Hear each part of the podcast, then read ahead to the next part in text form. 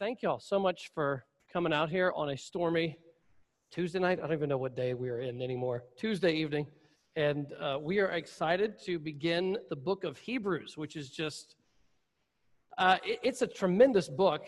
And I think, I have a personal opinion on this. I think that it's often been somewhat neglected by believers in general. When I became a Christian, Hebrews was not a book I studied for years. I avoided it. I was on all the other, Paul's letters I loved, but Hebrews sort of scared me. I think it's just how richly it incorporates the Old Testament into the gospel and into Christ. And I didn't know the Old Testament very well. And so I think I was very challenged trying to understand Hebrews, but it is a challenging book, but it is just a tremendous book. I think it's really worth the deep study that it takes, I think, to sort of begin to understand it. I want to go ahead and pray for us tonight. And if you want to go ahead and turn to Hebrews chapter 1, you can go ahead and flip there.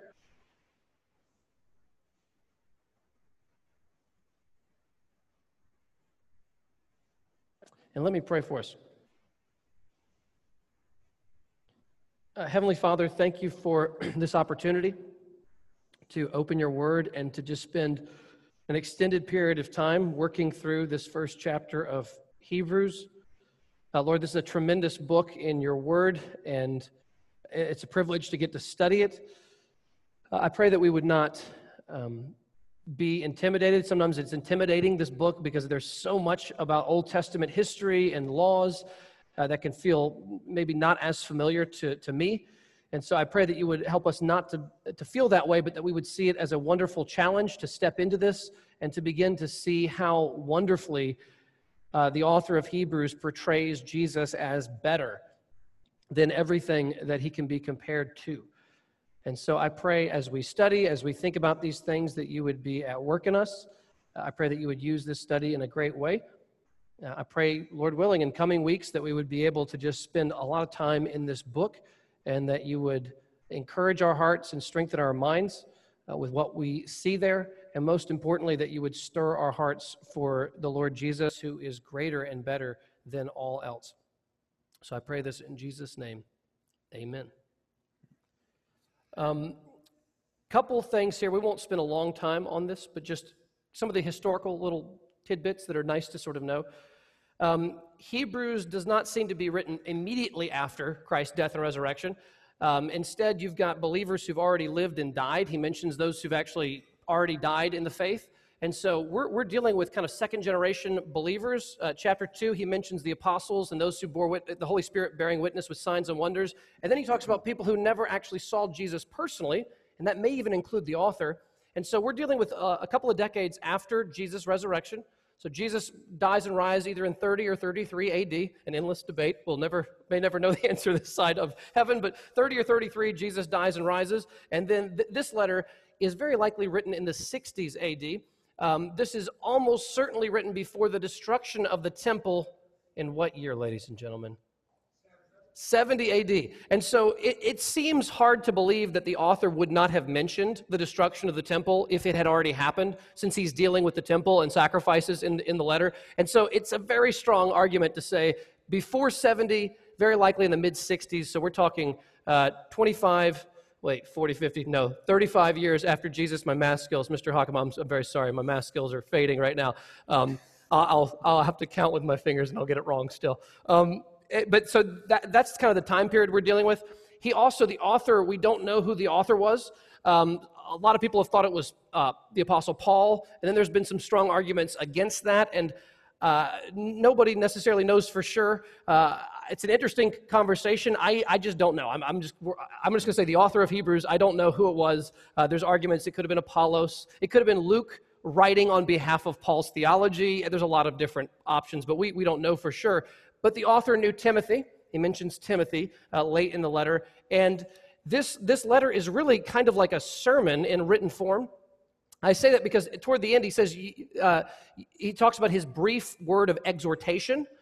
And that phrase, word of exhortation, is used, I think, maybe only one other time. It's in Acts when Paul's in the synagogue and they ask him to give a word of exhortation. It's the word for a sermon, essentially. And so He calls it a brief exhortation. It takes about 45 minutes to read out loud, so a brief sermon was 45 minutes. I don't know if that's literally true, but you get the idea. It's kind of a sermon in written form, and there's no normal introduction like you might see in a Pauline letter. He just jumps in, and by verse 1, you're going at 100 miles an hour into the deep waters of kind of who Christ is and what we can learn. So, Greg, what are some other things you'd say as we step into this book?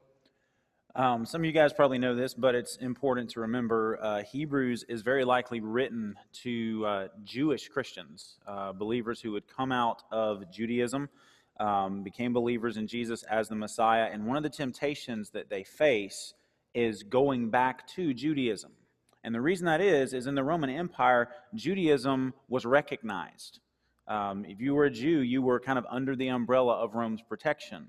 Christianity eventually started out kind of under that, but as Christianity became clear that it was not the same thing as Judaism, Christianity kind of lost that protection, and so and periodically as persecution would arise, there'd be a temptation for these Jews to go back, these Christians to go back to Judaism because it was safe. And so one of the main thrusts that the author in this book is going for is, if you go back to that, you're actually losing, you're not gaining. And you mentioned when you were praying, you know, one of the main arguments of this is Jesus is better. Everything that they had in Judaism fails in comparison to Jesus. He's better than, as we'll see, angels. He's better than Moses. He's better than the sacrificial system. He's a better priest. He's a better everything. He's supreme in every way. And so one of the main parts of this, one of the main emphases of this is, don't go back to what you left, because if you do, you're actually abandoning hope of salvation, abandoning hope of heaven, and everything good that God has given. So that's one big thing that we need to keep in mind. Yeah, like with my son Micah, he loves playing, obviously, with cars. Who doesn't love playing with cars? Let's be honest. That's still a temptation for all of us. But he's got all these little Hot Wheels and things like that, little trucks, and he's always asking which one his favorite one is, and he's crashing them into each other and all that. Well, that's totally good when you're dealing with an almost 4-year-old. That's totally healthy and good.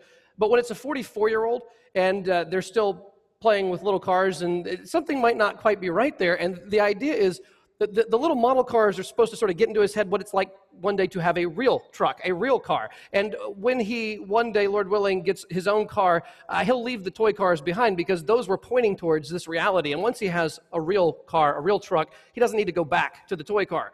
And I don't mean to give a trite illustration, but when you think of the animal sacrificial system, it was a good thing at the time in which it was there. It was righteous to do that. It was the right thing to do, to deal with sin. But it was forward-looking. It was a model. It was a shadow, forward-looking to Jesus. And when the reality shows up, going back to the shadow is completely missing the point at that point. So, yeah, the shadow was good before the substance arrived.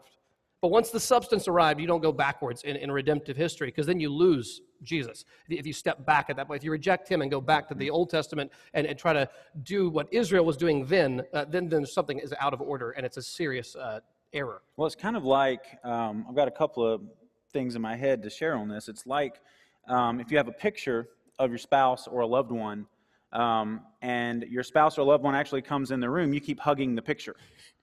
The picture is representative of them, but once the real person's there, you don't go hug the picture and, put the picture in front of you and have your dinner by yourself. You actually have it with your spouse, the real person. And another thing, thinking of the sacrificial system, the priesthood, the temple, all of the Old Testament system.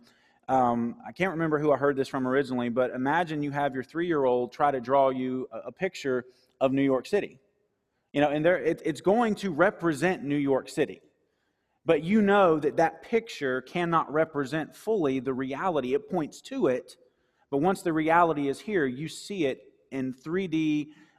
Real life for what it is. And so that's what the argument that the author of Hebrews is making. It's like choosing the picture over the person and taking the 3-year-old crayon drawing versus seeing the thing and experiencing it yourself.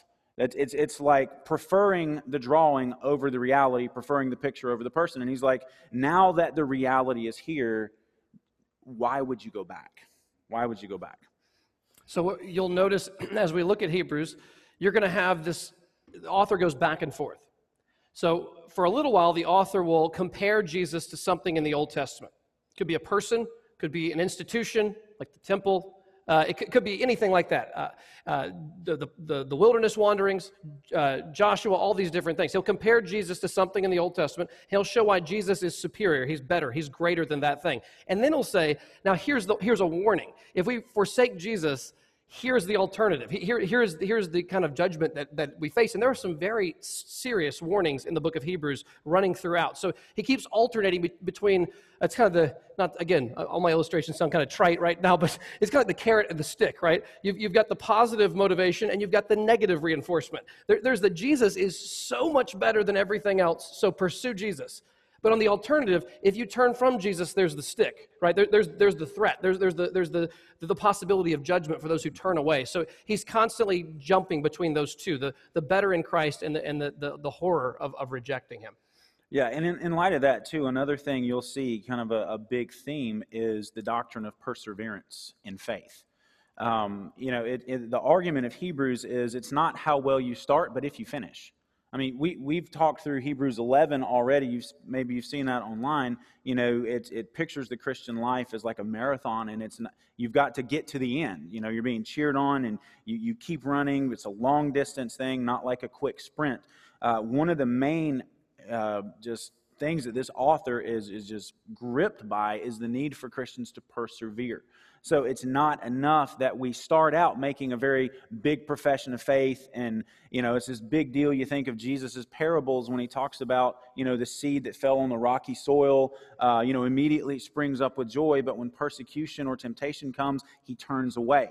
The seed that grew up but was choked out by the thorns. It's not just how you start, but will you persevere in bearing fruit for God? Will you persevere in clinging to Christ, even when everything else you have might be taken away? And, those warnings come. It's like, look, don't turn away from the Jesus that you profess. Hang on to him. Hang on to him to the very end, and the reward will be 150 billion% worth it. Yeah. That's great.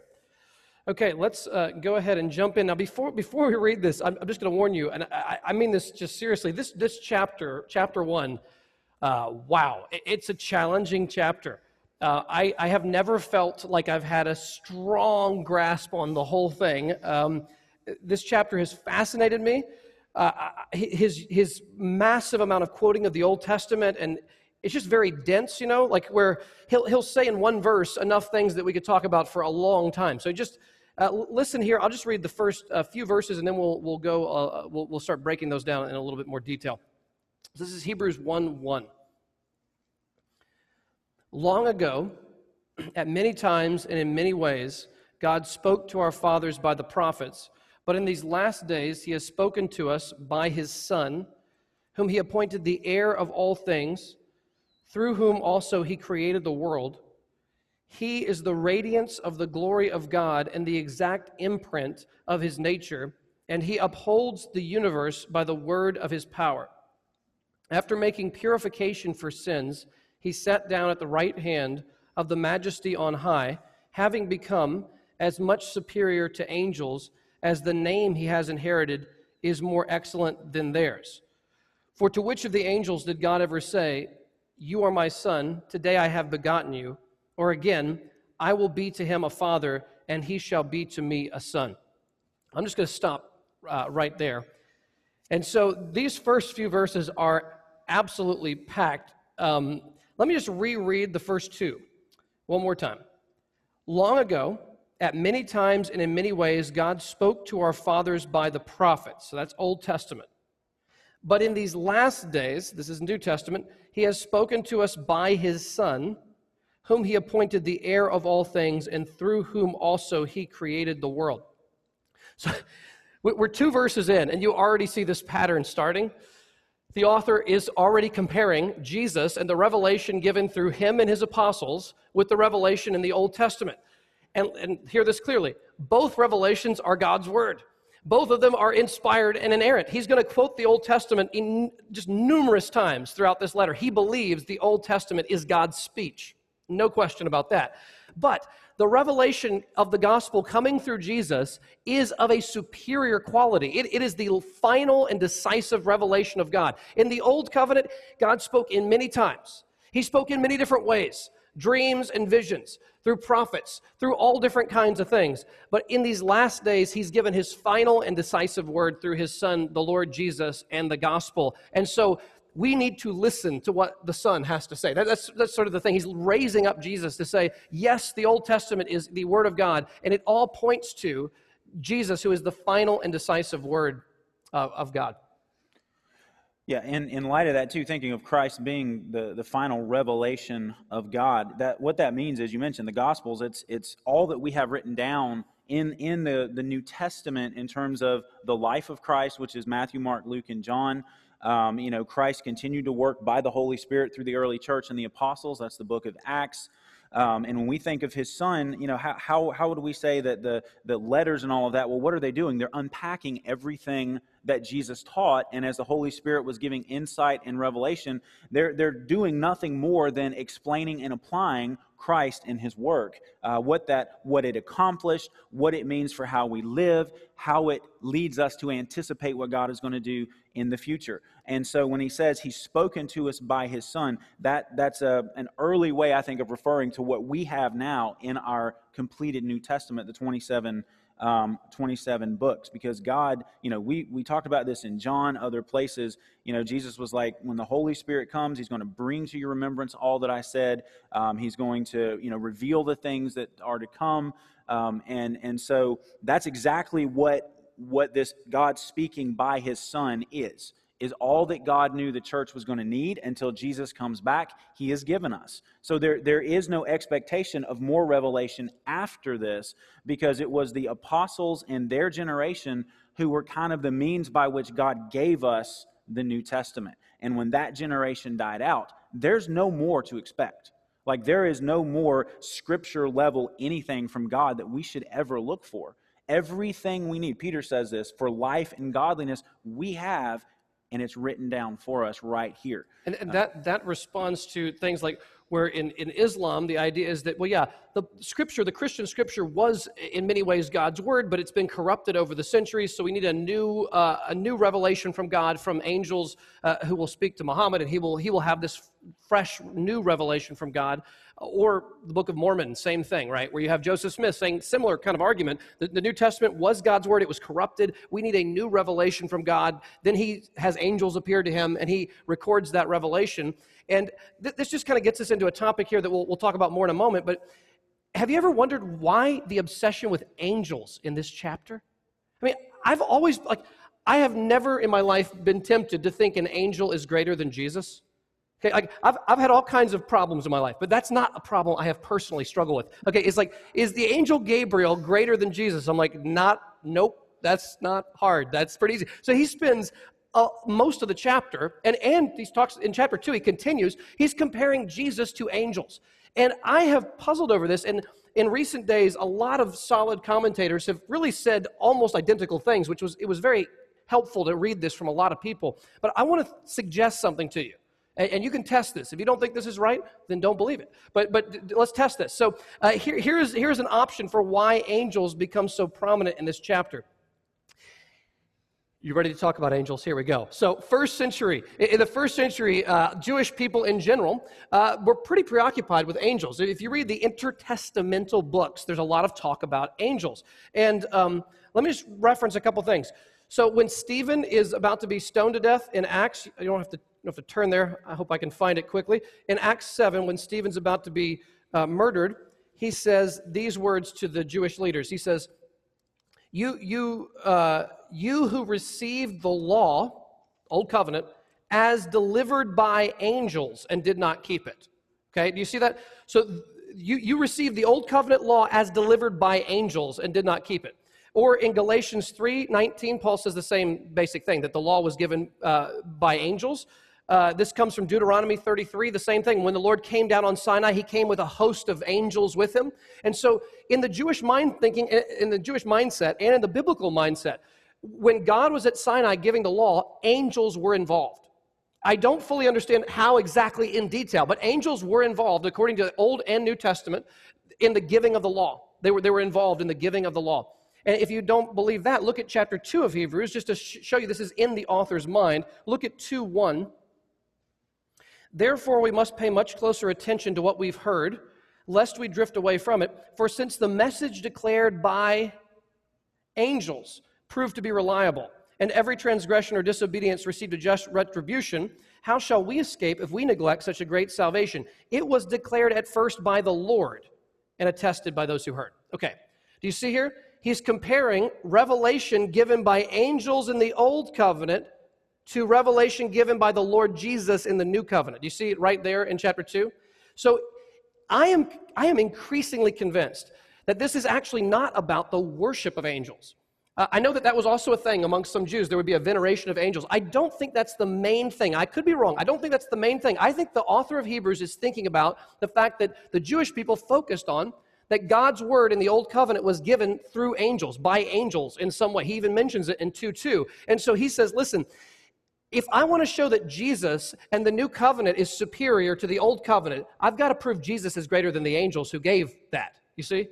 You see the argument there? So if the Old Covenant came through angels, the New Covenant comes through Jesus. If I show Jesus as being superior to angels, I win the argument. That's his point, right? Because now we know Jesus in the New Covenant is better, is greater than the Old Covenant delivered by angels. And I think that's what's going on. That's why he's talking about these things. And he even starts the chapter, remember, comparing God giving his word through prophets, and then we have angels, and then through Jesus. And then he's going to basically compare Jesus and angels from verses 4 all the way to 14, and then even into chapter 2. So before we get further into that, I've got a little list here. So before we get to all the angel stuff, I just mentioned these, and I want to hear Greg as we talk through this. So in verses 2 and 3, just two verses, Jesus is called 7 different things. And the actual wording is straight from the text, but I got this from a pastor named R. Kent Hughes. So just listen, these are 7 things Jesus is called just in 2 verses, verses 2 and 3. He is called the inheritor. He is called the creator. He's called the radiator. He's called the representer. He's called the sustainer. He's called the purifier. And he's called the ruler. I'm going to say that one more time, and then I want to talk about these briefly. Jesus is the inheritor, verse 2, the heir of all things. Number 2, he's called the creator, verse 2, through whom also he created the world. Number 3, he's the radiator, verse 3, he is the radiance of the glory of God. Number 4, he's the representer. He's the exact imprint of God's nature. He perfectly represents God because in his nature, he is identical to God's nature. He is equally divine. Number 5, he's the sustainer. You see that in verse 3? He upholds the universe by the word of his power. He sustains, he carries the universe by the word of his power. Number 6, he's the purifier. End of verse 3. After making purification for sins, so he's the purifier. And number 7, he's the ruler. He sat down, end of verse 3, he sat down at the right hand of the majesty on high. So that's amazing. 7 incredible things about the Lord Jesus in 2 verses. Do you see what I mean by dense? That is dense.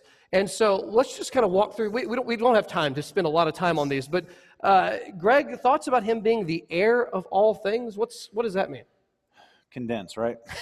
Condense. There's a sermon here. And he's going to quote from 2 Samuel 7 at one point in chapter 1, which deals with God's promise to David that he would raise up from David's own lineage a succession of kings, that David's, that his sons would be king, his son would build the temple, and, he's saying, you're not going to build me a house, David, I'm going to build a house out of you, a dynasty that's going to continue. And what's significant about that is when David responds to God in prayer, he talks about the fact that what God has just revealed is instruction for all mankind. It's Torah for the world. What does that mean? Except that David realizes this promise of kingship means he's going to inherit the world as his kingdom one day. Somebody from his line, a son that will come from him, will be king over the whole world. Now, David, there's a whole lot that goes into filling that in, but David understood the global significance of what God was promising him in that moment. And so when we read here that God has spoken by his Son, whom he appointed the heir of all things, you know, Jesus as the Son of God, being fully God, he already owns all things. So it's not like he's going to receive something as God that he doesn't already rightly own.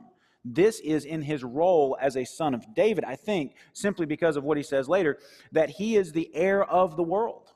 He is the one who's going to receive the world, to rule over in every conceivable way. So condensed, that's all. No, that's let me make it less condensed too. But no, that's excellent. So just real quick, just remind ourselves of the basic story of the Bible, right? This is really short. So God created human beings to be his image bearers and to represent his rule on earth, right? Over the whole earth, fill the earth, subdue it. Adam and Eve failed immediately, it looks like, very soon. And so God promises that from the line, the seed of Eve, and ultimately the seed of Abraham, a king is going to come, he's going to crush Satan's head, and he's going to restore God's dominion over the earth, right? That's the promise. You see it in Genesis, the lion of the tribe of Judah. It says that the scepter will not depart from Judah until he gets the obedience of the peoples. This is the whole world is going to bow down to the king from the line of Judah. That's in Genesis.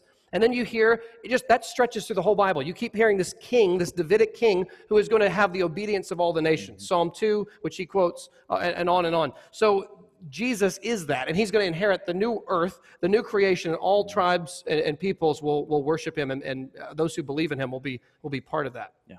Okay, number two, the creator, this is again in verse 2, through whom also he created the world. Greg, I thought God the Father created. What is this saying about Jesus created? How do we understand the Trinity here in creation? Well, again, let's condense. But obviously we know God in terms of just a general description as God created everything. And you read places in the old, well, back in Genesis, it says he spoke and it was. He spoke and it was. I think it's Psalm 33 said it was by the word of the Lord the heavens were made, by the breath of his mouth all their host. And so we see there is this creative power to the word of God. And so there's a lot more we could say on this, but just for time's sake, we come to the New Testament. You think the Gospel of John. In the beginning was the Word, and the Word was with God, and the Word was God. All things were made through him. Without him was not anything made that was made.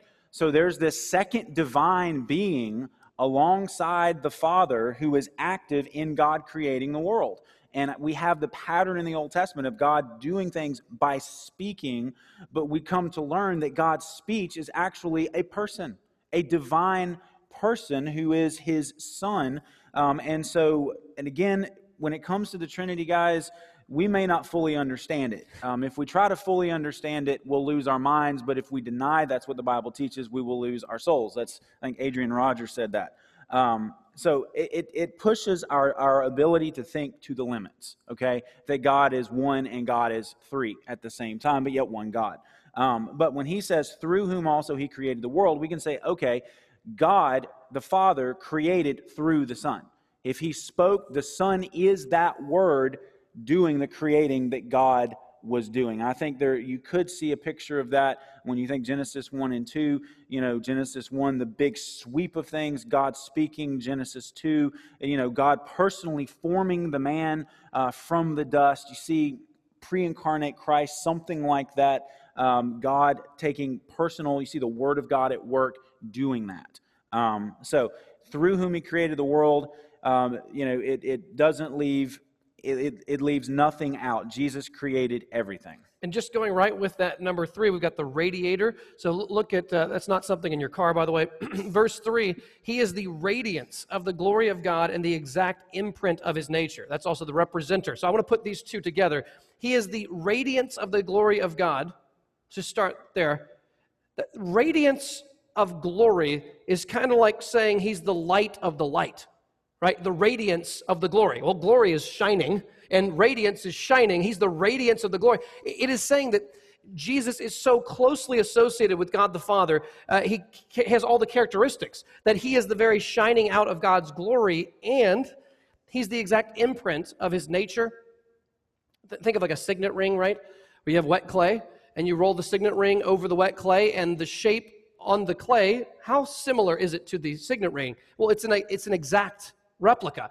God's nature is perfectly seen in the nature of Jesus because it's the same. They are both in the divine nature. And so just think about this.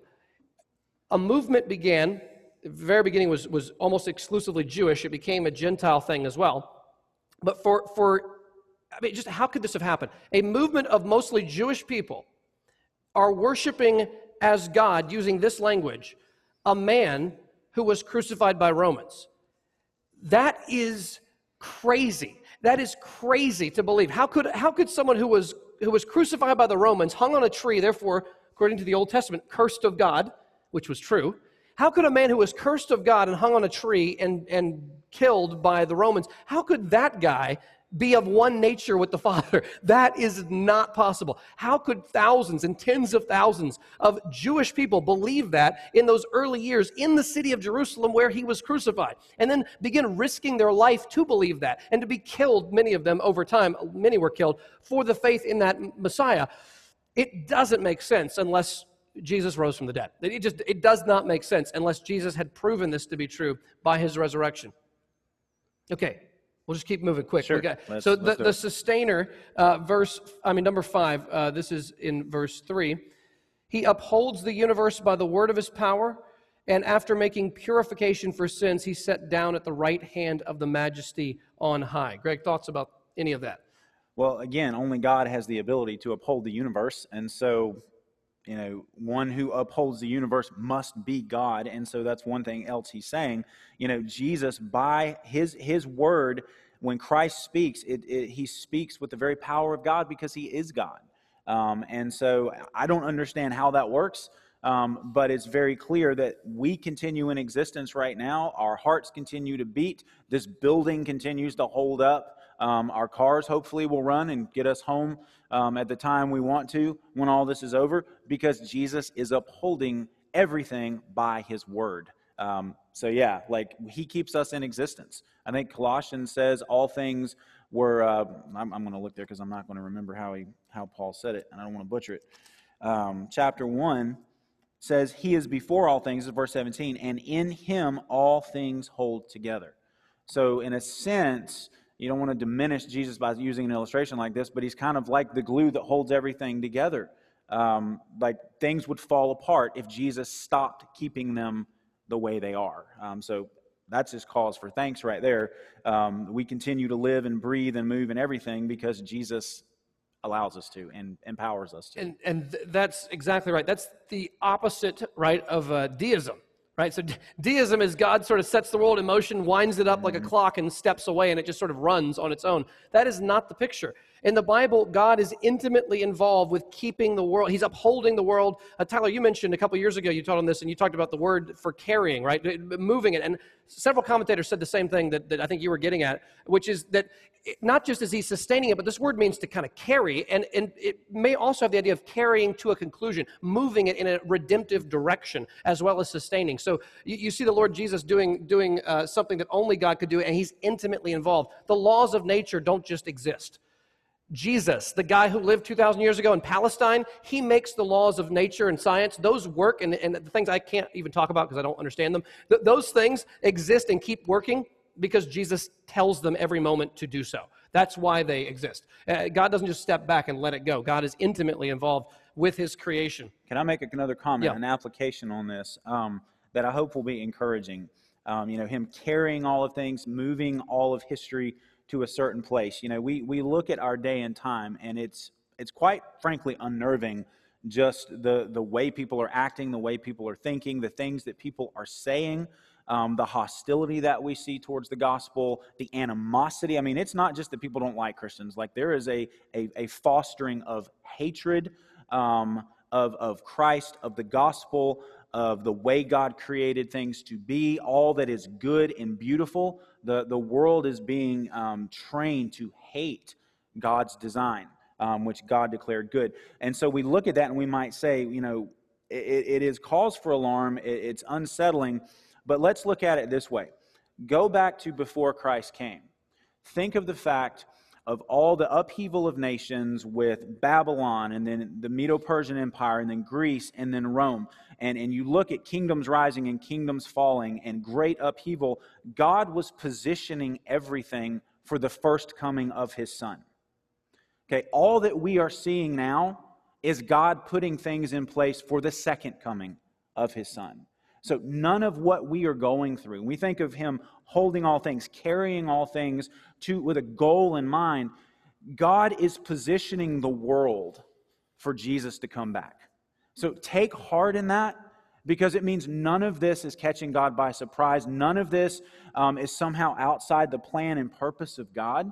And so whatever the hardships we're going through, we can take comfort in knowing God is doing something to prepare the world for Jesus to come back. I have no idea when that's going to be, and we should never try to set a date, but know that that's what God's doing. None of this is purposeless. None of this is Satan or sinful humanity somehow overthrowing God's purposes. Now, as it says, he upholds the universe. He's carrying everything to where he wants it to go, and not one molecule will be out of place when it gets there. So be encouraged by that. Well, let me just continue with that. So if you look at verse 5 in Hebrews 1, the first Old Testament quotation is from Psalm, I want to make sure I'm getting this right, Psalm 2. And he says, "For to which of the angels did God ever say, 'You are my son, today I have begotten you'?" Okay, I want to go there for a moment. So you can hold your spot and turn with me to Psalm 2, where he quotes that.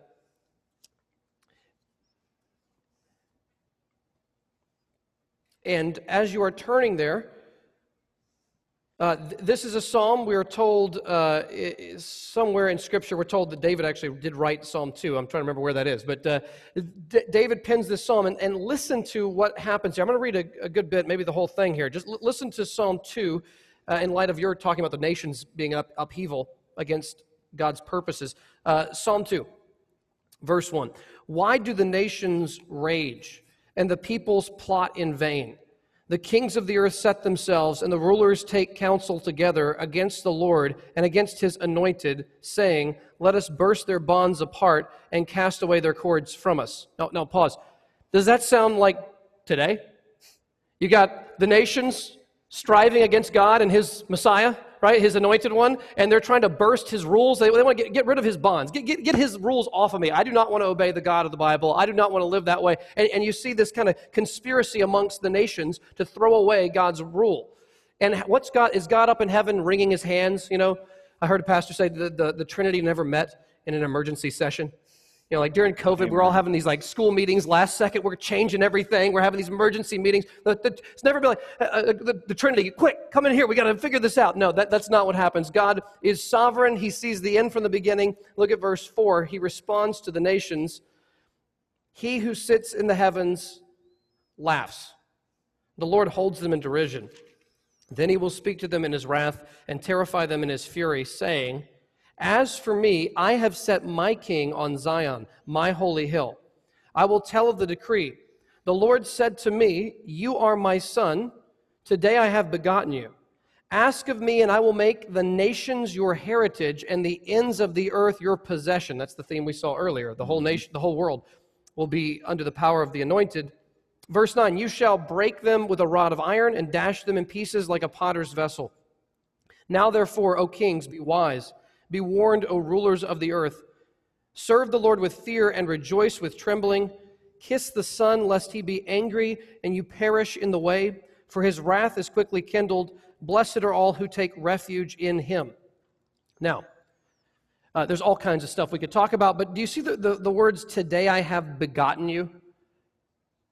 That sounds strange, isn't it, to say God on a certain day beget Jesus, right? I mean, cults have used this verse to say Jesus was a created being. God, on a certain day, God begat Jesus. That's not what's going on here. First of all, this psalm was not only about Jesus, okay? This psalm does ultimately point to Jesus, but like many things, it's about the Davidic king, which could be David, Solomon, and it could be eventually Jesus. So here's what this psalm means. David writes this. This is the psalm about the day that a Davidic king becomes king. When David was born, was he king? No, he became a king at a certain point in his life. Solomon was not king when he was born. He was anointed and became king. On a certain day, he became the Son of God in that sense, the king representing God. Let me pause. So David is called the Son of God, right? Not in the blasphemous sense. Okay, I got to back up here for one second. So Adam is called the Son of God in Luke 3, right? And then you've got Israel called the Son of God. Remember, Exodus 4:22, let my son go, Pharaoh, my firstborn son. So Israel is God's son. And then the Davidic king is the Son of God. Not the second person of the Trinity, but remember, sonship means you act like your dad, right? You act like your father. And so Adam and Eve were called to represent God and failed to be his sons. They failed to represent him. Israel was called to look like God, like a son looks like and acts like a dad. They failed. The Davidic king was called to specially represent and look like God and to be son of God, to represent God as a son. And David and Solomon in many ways failed. And Jesus shows up, and Jesus... No, you got to listen carefully here. Jesus has been the Son of God forever, second person of the Trinity. But he hasn't always been the Davidic king. This is not blasphemy. Hang with me here, okay? Because before the virgin birth, he wasn't the Davidic king yet, right? Because you had to be a human being in the line of David to become the Davidic king. He was not that kind of Son of God yet. He was the second person of the Trinity forever. But he was not the Davidic king until he was born, lived, died, rose, exalted. At that point, Jesus, today I have begotten you. Jesus became the Davidic king upon his resurrection and exaltation, and he was seated at the right hand of God, now sitting as the God-man. Okay, he's always been the Son of God in divinity, but he became the Davidic king through his life, death, and resurrection. And there was a certain time, I think Hebrews says, upon his exaltation to heaven, where today he became the Davidic king in the full sense. And so if that confused you, we can talk about it in more detail later. But that psalm, I think, is a powerful background to what's going on in Hebrews. So let's flip back to Hebrews chapter 1.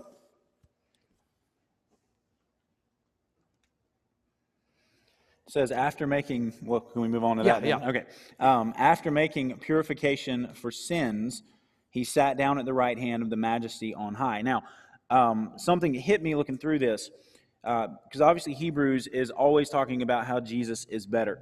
So we see here condensed, very, very, very much condensed, this the sacrificial work of Christ for us. He's going to unpack this in much more detail throughout the rest of the book of Hebrews.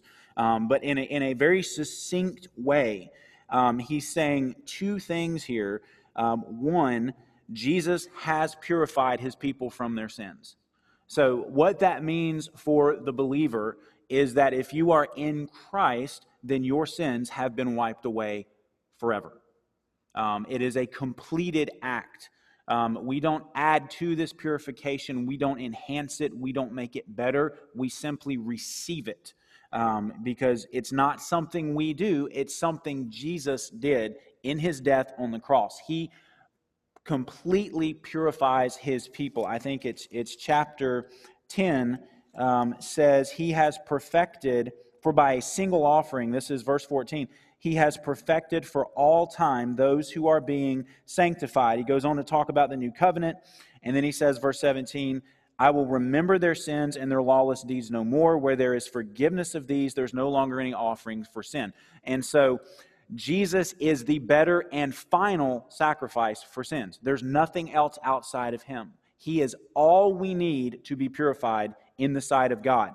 So great is his work. And then following from that, says he sat down at the right hand of the Majesty on high. And we'll look at this more later in Hebrews, you know, the comparison between Jesus as our high priest and the priesthood that ministered in the temple. They're daily going about their work, standing, walking, doing the thing. Jesus' work is done, so he sat down.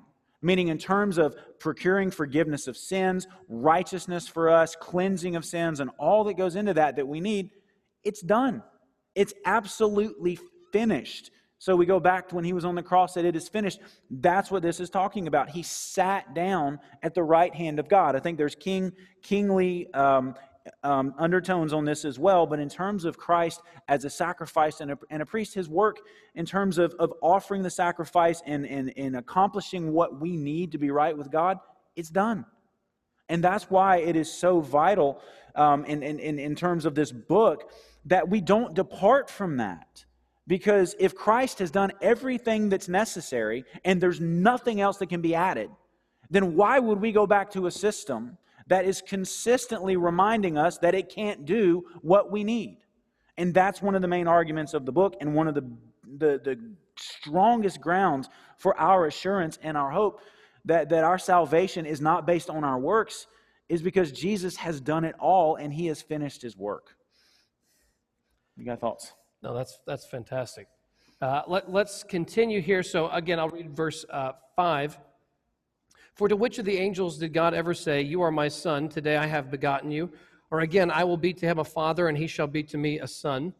And again, when he brings the firstborn into the world, he says, "Let all God's angels worship him." Of the angels, he says, "He makes his angels winds and his ministers a flame of fire." But of the Son, he says, "Your throne, O God, is forever and ever. The scepter of uprightness is the scepter of your kingdom. You have loved righteousness and hated wickedness. Therefore God, your God, has anointed you with the oil of gladness beyond your companions. And you, Lord, laid the foundation of the earth in the beginning, and the heavens are the work of your hands. They will perish, but you will remain. They will wear out like a garment, like a robe. You will roll them up like a garment. They will be changed, but you are the same, and your years will have no end. And to which of the angels has he ever said, 'Sit at my right hand until I make your enemies a footstool for your feet'? Are they not all ministering spirits sent out to serve for the sake of those who are to inherit salvation?" So just real quick, just try to break this down. I found a helpful chart today that really made sense out of some of this. So what the author says about Jesus in the first four verses, this is what he does. So the first four verses, remember, really dense. He says all these things about Jesus for four verses. And then he stops, and from verses 5 to 14, he uses a bunch of Old Testament passages to back up what he already said in verses 1 through 4.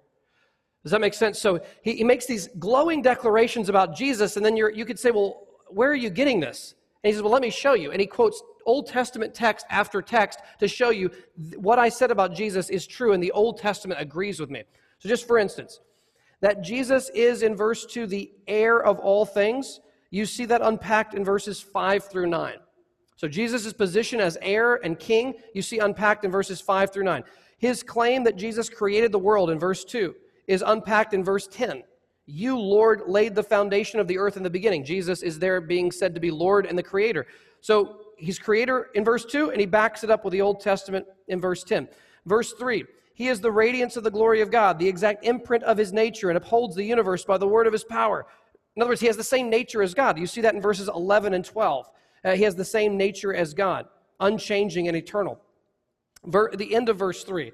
After making purification for sins, he sat down and became as much superior to angels as the name he has inherited is more excellent than theirs. And you see almost the same wording in verse 13 and verse 14, where Jesus sits down and is superior to angels. So you see what's happening? Four verses of glowing statements about Jesus, and then multiple verses unpacking from the Old Testament, especially the Psalms, that he's not just making this up. This came from the Old Testament text and has been applied pretty brilliantly to Jesus.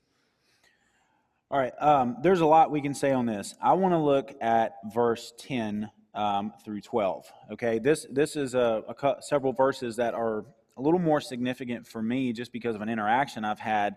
Some of you have been were at my house, we had a discussion group there. We prayed many times for a lady named Anna. And Anna is a Jehovah's Witness who came to my door. And I struck up a conversation with her. We had a kind of an ongoing dialogue. It ended up going kind of to text message because it was just kind of easier to put your thoughts out. We went back and forth, and she was trying to obviously convince me that, you know, that Yahweh or Jehovah of the Old Testament is not Jesus. Jesus is not Jehovah, because Jehovah's Witnesses don't believe that there's a Trinity. They don't believe that Jesus is the eternal divine Son of God. And so one of the things I was trying to do in that conversation with her was help her see, obviously, that the Bible is very clear that Jesus is divine. He's eternally God. The same as the Father and the Spirit. And one of the clearest verses that you can go to, I think, to help a Jehovah's Witness see that Jesus is divine, that he is the eternal Son of God, is Hebrews chapter 1, verses 10 through 12. And the reason I say that is the author here is quoting Psalm 102. We don't have time to read all of Psalm 102. But throughout Psalm 102, it is a psalm to Yahweh, a psalm to Jehovah. And repeatedly, he's addressing, the psalmist is addressing God by his divine name. And so what's happening here in verse 10 says, "You, Lord, laid the foundation of the earth in the beginning." That section in Psalm 102 actually doesn't include the divine name of God. But it's the same thing, like if we pick up reading, like in our Bibles, and it says he, and we know it's Jesus, we'll say he, Jesus, just to make sure we know who it's referring to. That's what the author of Hebrews is doing here. He's showing us that what he's quoting is to God, and it's using the divine name of God, Yahweh, or Jehovah, if you want the older way of saying it. And so again, keep in mind, a Jehovah's Witness is going to say Jesus cannot be Jehovah. It runs contrary to their entire system.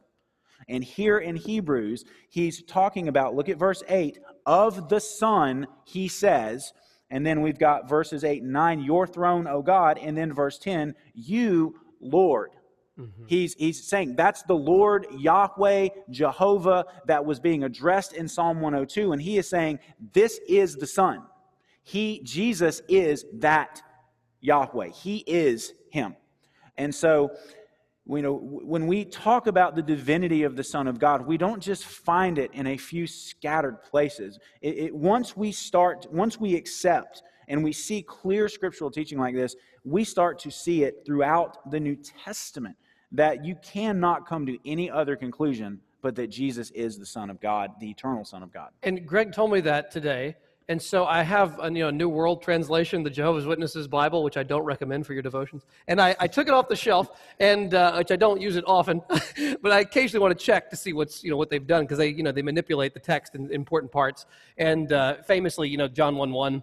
Instead of saying, in the beginning was the Word, and the Word was with God, and the Word was God, they translate it, in the beginning was the Word, and the Word was with God, and the Word was a God, lowercase g, which is, the argument from the Greek there does not work, but we don't get into that. They did not change this verse. Like, this verse is left exactly as he's describing it, so you can actually use I don't recommend ever using their translation, but if you're even talking to one of them, and you even wanted to point to their own text and say, look, of the Son, he says this, and O Lord, you created the foundation. You laid the foundations of the earth. So Jesus is even being called Lord. Maybe one day their editors will find that and get rid of it. But for right now, it is still in there. This chapter is just phenomenal for seeing how great Christ is. Let me take you to another one. So he quotes Psalm 45 here. Let's turn there for just a moment. We won't read the whole psalm. Psalm 45.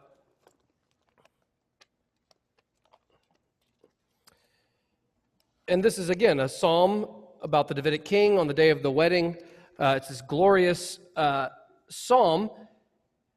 But man, there's some pretty strong language here in the description of this anointed king in the line of David. It's a pretty, you wouldn't expect this to be describing a Davidic king, but listen to how strong the language is. Verse 1, my heart overflows with a pleasing theme. I address my verses to the king, so that's the Davidic king. My tongue is like the pen of a ready scribe. You are the most handsome of the sons of men. Grace is on your lips. God has blessed you forever, etc. Verse 6, your throne, O God, is forever and ever. The scepter of your kingdom is a scepter of uprightness. You have loved righteousness and hated wickedness. Therefore, God, your God, has anointed you with the oil of gladness beyond your companions. Do you guys see what just happened there? How many individuals are called God in those verses? Not one, but two. Look at verse 6. So the person being spoken to is God, right? Your throne, O God. So who are we talking to? We're talking to God. The Davidic king is being called God. So your throne, O God, the king is called God, is forever and ever. The scepter of your kingdom is the scepter of uprightness. You, who's you? God, right? The Davidic king. You have loved righteousness and hated wickedness. Therefore, God, your God. You see, God has a God? Isn't that strange? So he's talking to God. Your throne, O God, is forever and ever. Therefore, God, your God, has anointed you. Two individuals called God in the Old Testament, by the way.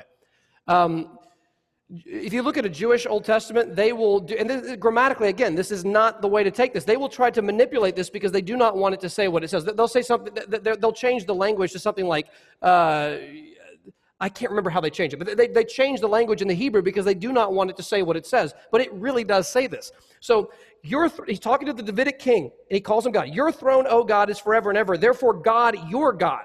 So God has a God. So well, clearly, the ultimate fulfillment of this text is Jesus, the Davidic king, who is God, who's on a throne forever and ever. So you're looking at Jesus. He's the Davidic king, God and man on the throne. Okay, so you're talking to him. Your throne, Jesus, O God, is forever and ever. Therefore, Jesus, who is God, your God, the Father, has anointed you with the oil of gladness beyond your companions. I mean, that is Trinitarian language like you would not believe in the Old Testament. So the Davidic king is called God, and the Davidic king has a God who has anointed him. That's God the Father and God the Son.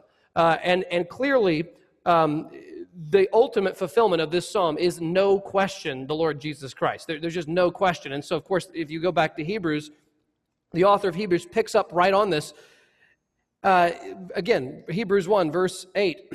But of the Son, he says, your throne, O God, that's Jesus, is forever and ever. The scepter of uprightness is the scepter of your throne. You have loved righteousness and hated wickedness. Therefore, God, your God, has anointed you with the oil of gladness beyond your companions. So again, we see Jesus is God. He's Lord. He's God. He's the same nature as God. He's the imprint of God's nature. He upholds the universe. He created the world. I don't know how much more clearly it could be said. Jesus is a divine person in the Trinity. And the Holy Spirit will be mentioned in chapter 2 as well. So you have the whole Trinity here in pretty clear picture. As we move toward a close here, Greg, other thoughts of things we haven't mentioned? Not that we have time to get into. No, I mean, it's just starting off. I mean, what he was just talking about, what I've been sharing, you know, it should be clear even from this first chapter that Jesus cannot be reduced to just a good teacher, a good moral influence. He is the Son of God in his divine nature, but also as the Davidic king. So he's like twice the Son of God, and he's twice the image of God. I mean, he as the Son, he is the image of God in his nature as a divine being, and he's also the perfect image of God as a human being. Nobody ever represented God in their humanity like Jesus did. So, I mean, you see, to use Jonathan Edwards, kind of this, diverse excellencies kind of come together in Jesus as the divine Son and the human Son, and as the divine image and the perfect human image. We cannot reduce him down.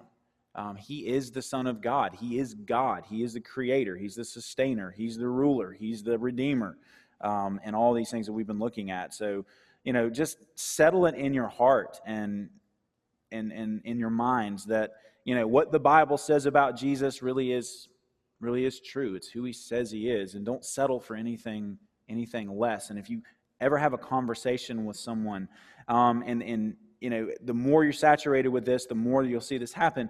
When someone is not talking about Jesus in the right way, you start to just have a sense that something's not right. So, saturate your heart and your minds with Hebrews 1 and just the super clear reality that Jesus is God. And it will sustain you through a lot, and it will guard you from error in an untold number of ways. That's really good, and this is probably not nearly that important, but I do want to just mention this before we close. Look at verse 6 again here. Again, when he brings the firstborn into the world, he says, let all God's angels worship him. That word firstborn may also bother some people. Why would you call Jesus firstborn? He was never, he was virgin birth, yes, but it's strange that, why call him the firstborn? Well, let me just take you to one psalm before we wrap up. Turn to Psalm 89. Psalm 89. Now, Psalm 89 is very long, and it deals with this sense of discouragement after the kingdom has been sort of destroyed by Babylon, and it looks hopeless. Is God going to keep his promise to David to have a king on the throne? So look with me, Psalm 89, and skip down to verse 20. Psalm 89, verse 20. I have found who? David. I found David my servant. With my holy oil I have anointed him, so that my hand shall be established with him. My arm shall also strengthen him. The enemy shall not outwit him. The wicked shall not humble him. I will crush his foes before him and strike down those who hate him. My faithfulness and my steadfast love shall be with him. Now, the him here, right, is the Davidic king. Everybody with me? It's David. And in my name shall his horn be exalted. I will set his hand, David's hand, on the sea, and his right hand on the rivers. He shall cry to me, you are my Father, my God, and the rock of my salvation, and I will make him the firstborn. And then he tells you what that means. The highest of the kings of the earth. Now, follow me here. Was David the firstborn son in his own physical family? No, he's one of the last. He may be the lastborn, right? He was like one of the. I think he's the lastborn. Mm-hmm. And so no, he was not firstborn in his own family. So why call him firstborn? How about this? Was he the first king in Israel's history? No, he's the second. So he's not the first. In what way is David firstborn? He's not a firstborn son in his family. He's lastborn. He's not the first king of Israel. Why call him a firstborn? He's not a firstborn at all. And the answer is, firstborn to us, we think about the time at which you were born. That's what we think of when we use firstborn. In the Bible, firstborn was a status issue, right? Jacob and Esau fighting over the right of the firstborn, right? The privileges of the firstborn. Isaac and Ishmael both want to be the firstborn, like that kind of thing. Judah and Reuben and Simeon, they're all fighting for firstborn privileges, which Joseph ends up getting, I believe. But you got all this going on. Well, in what way is Jesus firstborn? It doesn't mean he was created. He created everything that exists. Jesus was not created. Firstborn is not about him being created. It's about his status. What is the status in verse 27? I will make the Davidic king, firstborn, the highest of the kings of the earth. You see, that's a status thing, not a timing thing. It's not about Jesus being created. It's about Jesus receiving the title, the rank, as the first king, king of kings, right? The first king of all the kings of the earth. So when the New Testament says Jesus is the firstborn, it doesn't mean he's created. It means he's the king of kings. It means he's the highest ranking being in existence. He is the highest of the kings of the earth. And I think this language from the Old Testament is what's being picked up in the New Testament. Jesus is the David king who is the firstborn. He's the highest of the kings of the earth. It's not about him being created. It's about him being greater than anyone else on earth and greater than all competitors. All right, Greg, can you close us in prayer? Yeah. Our Heavenly Father, God, we thank you for the clarity of your word. Lord, we in some ways feel like we've just drank from a fire hydrant, Lord, as much as we have received in chapter 1. But God, it is your word, and it is clear, and it is powerful, and it is life-changing. And God, I pray that our hearts will be encouraged, our minds will be strengthened, our faith will be able to better endure because of the Jesus that we have seen and considered in these few moments tonight. Lord, help us to settle and be settled in our hearts that Jesus is who the Bible says he is, the eternal Son of the only God. He is the only way of forgiveness of sins and purification of sins. He is the true King. He reigns over all creatures, angels included. Lord, may our hearts be drawn to him in trust, in rest, in hope, in joy, in love, and in confidence. Lord, especially in the world we live in today, Lord, may this picture, this true picture, and these true words about our Savior just be a rock underneath our feet, that we would not be moved, though the whole world continue to move away from you. Lord, may that never be true of us, but Lord, may we stand and faithfully proclaim who you are, and all that you've done for us in this amazing Savior, Jesus Christ. And it's in his name we pray. Amen. Amen. Well, seriously, thank y'all for coming for an hour of dense Hebrews right there, ladies and gentlemen. Every week will not be that dense, I promise you. But that is, we're supposed to be done. Hang on. I'm not even mic'd up anymore. Hang on one second. So just this, like this chapter, Hebrews 1 for me, for years has been just intriguing, and I recommend on your own time going back and working through it. Get some good study Bibles, get some good material, and just work through it. I just feel like it's endless in terms of the insights, because the way he quotes the Old Testament and how he applies it to Jesus, it is so worth our time to really do it. I know it may feel like hard work, and it is, but it is so rewarding on the other side to see what the jewels that are in this text. So thank you guys very much.